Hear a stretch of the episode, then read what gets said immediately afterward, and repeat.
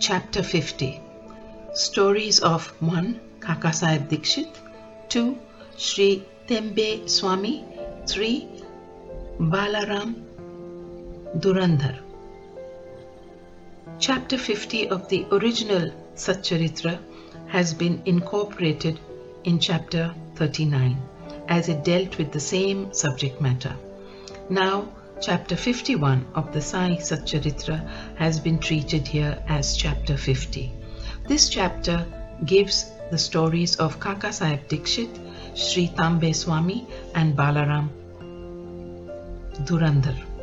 Preliminary Victory to be unto Sai, who is the mainstay of the Bhaktas, who is our Sadguru, who expounds the meaning of the Gita, and who gives us all powers. O Sai, look favorably on us and bless us all. The sandalwood trees grow on the Malaya mountains and ward off heat. The clouds pour their rainwater and hereby cool and refresh all the people. The flowers blossom in the spring and enable us to worship God therewith. So the stories of Sai Baba come forth in order to give solace and comfort to the readers. Both those who tell and those who hear the stories of Baba are blessed and holy. It is well established fact that though we try hundreds of means or sadhanas, we do not attain the spiritual goal of life unless a Sadguru blesses us with his grace. Hear the following story in illustration of this statement. Kaka Sahib Dikshit from year 1864 to 1926. Mr. Hari Sitaram alias Kaka Sahib Dikshit was born in 1864 in a Vadnagara Nagar in Brahmin family at Khandwa, which is Central Province. His preliminary or primary education was done at Khandwa, Hinganghat, and secondary education at Nagpur. He came to Mumbai for higher education and studied first in the Wilson College and then in the Elphinstone College. After graduation in 1883, he passed his LLB and solicitor's examinations and then served in the firm of the government solicitors, Messrs. Little and Company, and then, after some time, started a solicitor's firm of his own. Before 1909, Baba, Baba's name was not familiar to Kaka Sahib, but after that, he soon became his great devotee. While he was staying at Lonavala, he happened to see his old friend Mr. Nana Sahib Chandorkar. Both spent some time in talking about many things.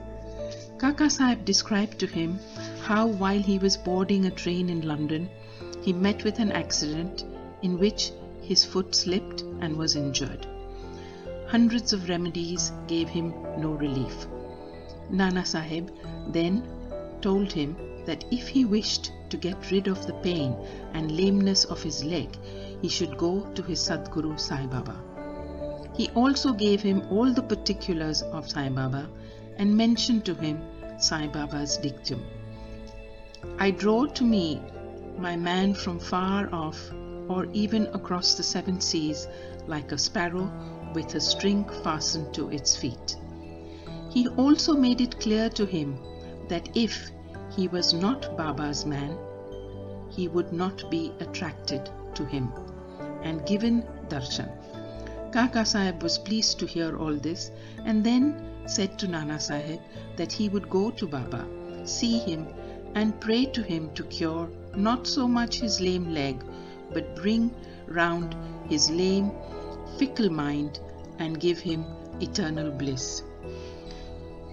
Some time after, Kaka Sahib went to Ahmednagar and stayed with Sirdar Kaka Sahib Mirikar in connection with securing votes for a seat in the Mumbai Legislative Council.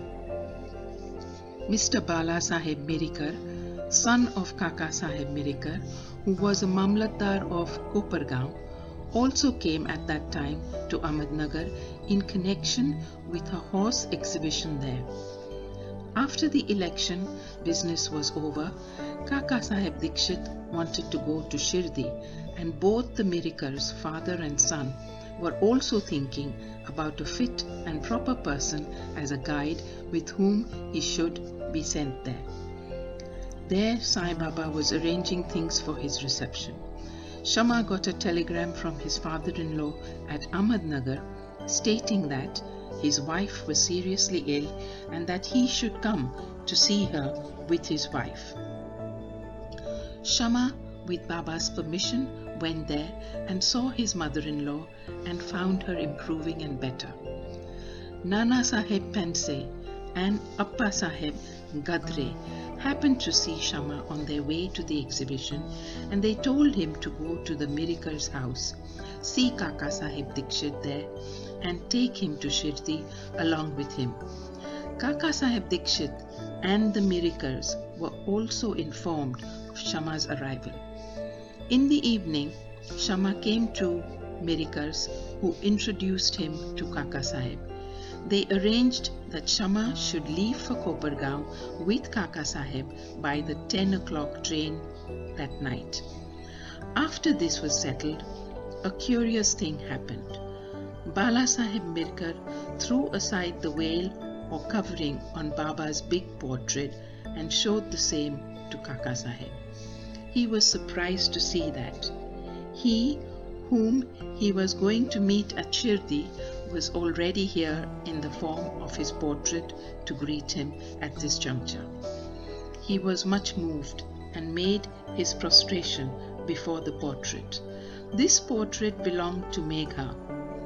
The glass over it was broken and it was sent to Mirikars for repairs. The necessary repairs had been already made and it was decided to return the portrait with Kaka Sahib and Shama.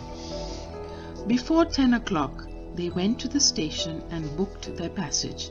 But when the train arrived, they found that the second class was overcrowded and that there was no room for them. Fortunately, the guard of the train turned out to be an acquaintance of Kaka Sahib and he put them up in first class. Thus, they travelled comfortably and alighted at Kopargaon. Their joy knew no bounds. When they saw there Nana Sahib Chandorkar, who was also bound for Shirdi.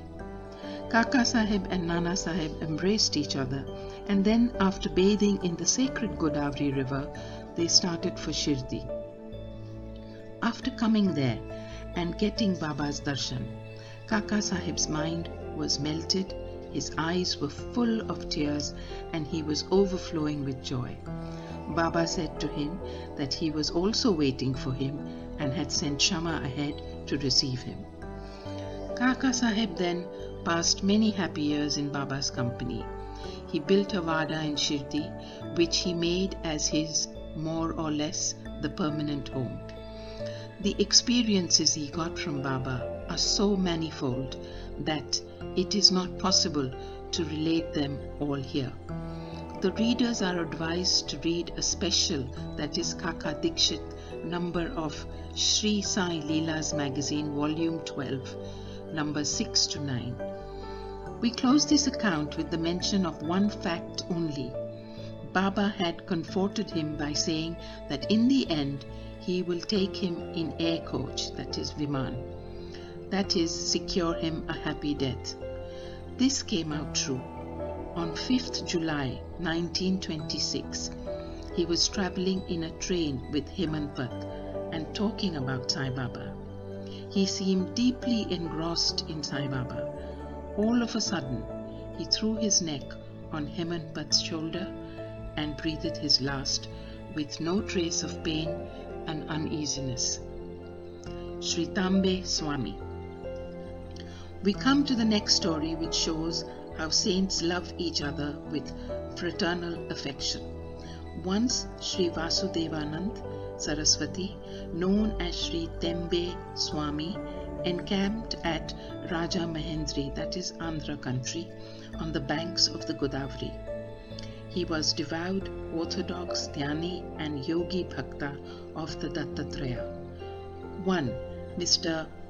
Pundalika Rao, leader of Nanded, that is the Nizam state, went to see him with some friends. While they were talking with him, the names of Shirdi and Sai Baba were casually mentioned. Hearing Baba's name, the Swami joined hands with reverence and taking a coconut gave it to Pundalika Rao and said to him, Offer this to my brother Sai with my pranam and request him not to forget me but ever love me.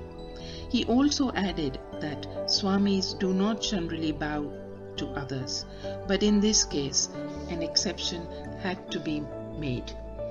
Mr. Pundalika Rao consented to take the coconut and his message to Baba. The Swami was right in calling Baba a brother, for as he maintained an Agnihotri, that is, a sacred fire, day and night in his orthodox fashion, Baba too kept his Agnihotri, that is, the Dhuni, ever burning in the masjid. After one month, Pundalika Rao and others left for Shirdi with the coconut and reached Manmad. And as they felt thirsty, they went to a rivulet for drinking water. As water should not be drunk on an empty stomach, they took out some refreshments, that is chivra, that is flattened rice mixed with spices. The chivra tasted more pungent, and in order to soften it, as someone suggested, broke the coconut and mixed its scrapings with it. Thus they made the chivra more tasty and palatable. Unfortunately, the coconut turned out to be the same that was entrusted to Pundalika Rao. As they neared Shirdi, Pundalik Rao remembered the trust, that is, the coconut, and was very sorry to learn that it was broken and consumed. He came to Shirdi and saw Baba.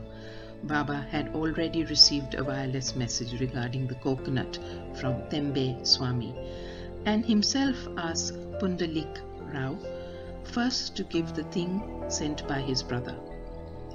He held fast Baba's feet, confessed his guilt and negligence, repented, and asked for Baba's pardon. He offered to give another fruit as a substitute, but Baba refused to accept it, saying that the worth of that coconut was far more than that of an ordinary one, and that it could not be replaced by another.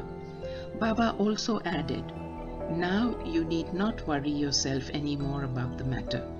It was on account of my wish that the coconut was entrusted to you and ultimately broken on the way. Why should you take the responsibility of the actions on you? Do not entertain the sense of doership in doing good, as well as for bad deeds.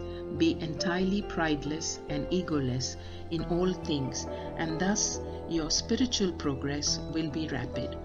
What a beautiful spiritual instruction Baba gave. Balaram Dhurandhar, 1878 to 1925. Mr. Balaram Dhurandhar belonged to the Pathar Prabhu community of Santa Cruz, Mumbai. He was an advocate of Mumbai High Court and sometime principal of the government law school, Mumbai. The whole Dhurandhar family was pious and religious. Mr. Balaram served his community and wrote and published an account of it. He then turned his attention to spiritual and religious matters. He studied Gita carefully and its commentary, Dhyaneshwari, and other philosophical and metaphysical works. He was a devotee of Vithoba of Pandharpur. He came in contact with Sai Baba in 1912. Six months earlier, his brothers Babulji and Vaman Rao came to Shirdi and took Baba's darshan. They returned home and mentioned their sweet experiences to Balaram and other members. Then they all decided to see Sai Baba. Before they came to Shirdi, Baba declared openly that today many of my Darbar people are coming. The Dhurandhar brothers were astonished to hear this remark of Baba from others, as they had not given any previous intimation of their trip. All other people prostrated themselves before Baba and sat talking with him. Baba said to them, These are my Darbar people, whom I referred to before, and said to the Dhurandhar brothers, We have been with each other for the last 60 generations. All the brothers were gentle and modest. They stood with joined hands looking at Baba's feet.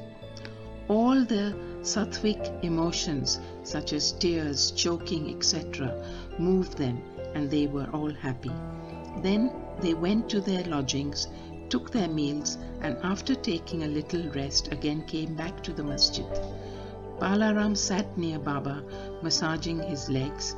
Baba, who was smoking the chillum, advanced it towards him and beckoned him to smoke it. Balaram was not accustomed to smoking.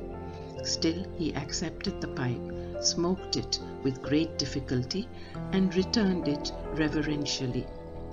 This was the most auspicious moment for Balaram. He was suffering from asthma for six years. This smoke completely cured him of the disease, which never troubled him again. Some six years later, on a particular day, he again got an attack of asthma. This was precisely the time when Baba took his Maha Samadhi. The day of this visit was a Thursday, and the Durandhar brothers had the good fortune of witnessing the Chavadi procession that night. At the Aarti function in the Chavadi, Balaram saw the glow of Pandurang on Baba's face, and next morning at the Kakad Aarti time, the same phenomena, the same luster of the beloved deity Pandurang was visible again on Baba's face. Mr. Balaram Dhurandhar wrote in Marathi the life of the Maharashtra saint Tukaram, but he did not survive to see its publication. It was published later on by his brothers in 1928. In a short note on Balaram's life given in the beginning of that book, the account of Balaram's visit has been fully collaborated. Write page 6 of the book. Bow to Sri Sai, peace be to all.